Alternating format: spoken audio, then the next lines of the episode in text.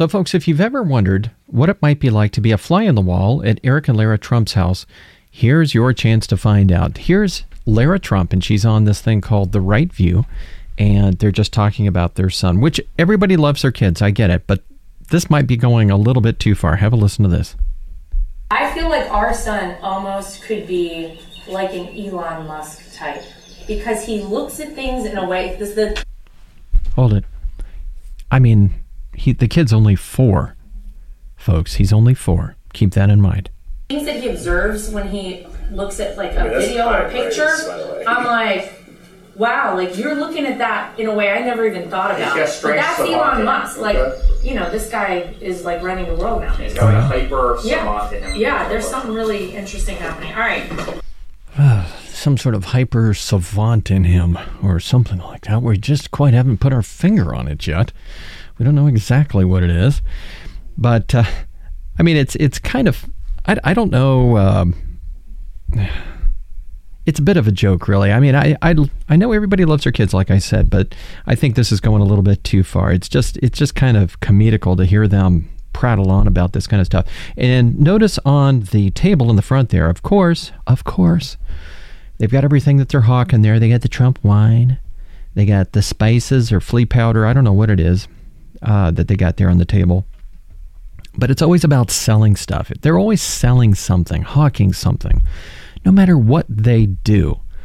You know, it's Trump with his super PACs. You know, it's all appealing to people, the thousands of emails that he sends out. You know, it's all about money.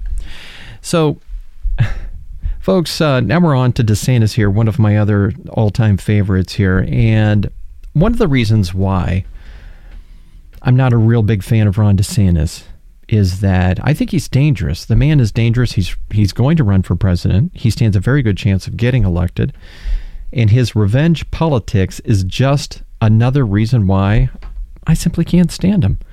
Governor Ron DeSantis, in this article today, coming to us from the Daily Wire, Governor Ron DeSantis plans to veto tens of millions of dollars that were earmarked for the Tampa Bay Rays after the team released an anti Second Amendment statement following a couple of recent tra- tragedies that we all know about. DeSantis plans to veto a $35 million legislation for a Pasco County facility that's earmarked for the Tampa Bay's Rays spring training. It was reported. DeSantis' decision is in response to the Rays politicizing. I just love that word, politicizing. They pull this out of their, their rear ends anytime they want to, you know, object to something that anyone says. It's politicizing recent shootings in Buffalo and Uvalde ahead of a matchup with the Yankees in May. So, this decision by DeSantis comes after the Rays published a statement last week saying that the tragedies have shaken us to the core, as they have all real Americans. This cannot become normal, they said. We cannot become numb. We cannot look the other way, the statement said. We all know if nothing changes, nothing changes. And folks, it's just this revenge politics that Ron DeSantis practices that just uh, makes him a dangerous candidate for president. And if he were elected, mark my words, he would use the power of the federal government against his enemies in a way that you've never seen before. If you say something bad about him, you'll see his new vision of freedom of the press unfold, and it won't be a pretty one. If a state like California resists his administration, look for DeSantis' revenge politics to restrict funding or otherwise punish California and Californians. If you protest the DeSantis administration peacefully, look for the revenge politics of a heavy-handed response to quell any dissent. I mean, it's it's limitless. When the man's got the power of the federal government behind him, if he, you know, faithfully becomes president, I mean, this could be fairly nasty stuff that we're getting into here. He's he's got the power of the state government behind him, and he's already used that against Disney and now the Tampa Bay Rays. If he's got the federal government behind him, watch out. All this is done in the name of democracy, by the way, folks. All done in the name of democracy, cheered on by his supporters, of course. So, this is why DeSantis is dangerous to American democracy because he's learned from Donald Trump how far you can push the rule of law and will push the boundaries of intimidation revenge politics like we've never seen in 200 years. And yes, democracy will suffer as a result. So we live in a world now where people like DeSantis and others always say that if you want any kind of gun control, you're politicizing things. Like DeSantis said in that article that I just read. Bring up gun control and you're politicizing things, yet they themselves they themselves will rally and fundraise off of gun control all day long, totally politicizing this for their own personal benefit and enrichment. So I guess you can politicize gun control if you're running for office and want to appeal to the gun lobby, but if you bring up gun control, that's the wrong flavor of politicization in their view, and they don't want to hear about it. And folks, just to prove that point, have a look at this. So this is one of my other favorites, Ted Cruz, Senator Ted Cruz. And this is going back to, I believe, when he was running for president back in 2016. So this is a, a rally all premised around guns and there's this guy that comes out. He's a part of this group that's on TikTok called the Good Liars, and they've got some excellent material out there, I have to admit. But here they are, folks, and have a listen to this and how Ted handles this. It's a beautiful day in New Hampshire.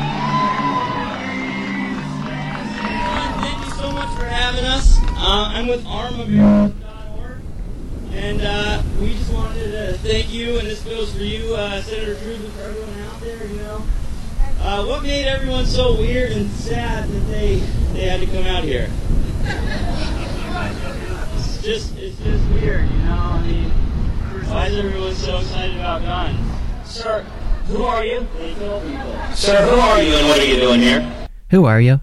Who are you, sir, and what are you doing here? So we're here, Ted Cruz, not to take away anyone's rights to own a handgun or to hunt or. By the way, nobody's hunting with an AR 15 because they turn things into oatmeal. Nobody's hunting with AR 15s out there, folks.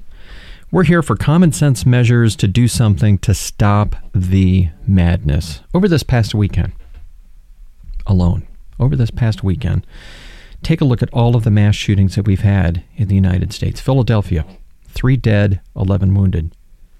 Chesterfield, Virginia, one dead, five wounded.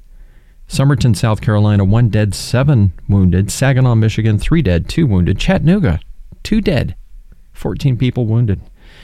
Macon, Georgia, one dead, three wounded. I mean, this is insane. This stuff has gone. I mean, it, it, it it's 10 years, 20 years too late to do something about it. It really is. And again, I'm not against hunting or any of that, but we need some meaningful common sense legislation here, and it's, we're 20 years late on it.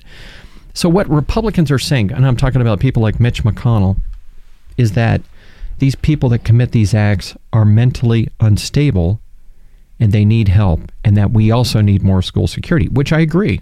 I agree with all of that. So, why not expand Obamacare to cover mental health nationwide and make it free?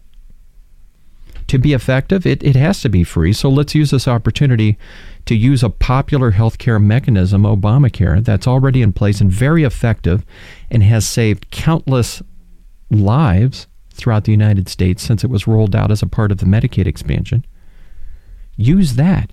If it's too much for conservatives to offer Obamacare health care to poor Americans, many of the southern states still don't have it, then by God, at least extend free mental health care to Americans since you already agree that the problem needs to be solved. Use Obamacare to do it. They won't, though, folks. They'll all say that it's a mental health issue and then refuse to expand Obamacare to simply cover it. It's the politics of insanity that bothers me the most about how conservatives like Mitch McConnell will stand there and agree something is a problem and then cave on any meaningful solutions. And we need to call them out on it. We've got to call them out on it. We all agree that we need more school security. We all agree that we do. Well, how about crowdsourcing the video feeds of schools out to vetted Americans to watch school campuses to alert authorities to any irregularities that they see? The housebound I'm talking about here, the retired, just plain concerned patriotic Americans of every type and flavor and color, both Democrat and Republican, they would gladly do this. Patriotic Americans would gladly do this for free in an effort to help make schools safer. Why not? Folks, we've got to think outside the box on what uh, solutions to this crisis. And I want to thank you for joining me. And folks, we'll look for you next time. Thanks for watching the channel, and we'll look for you then. Take care.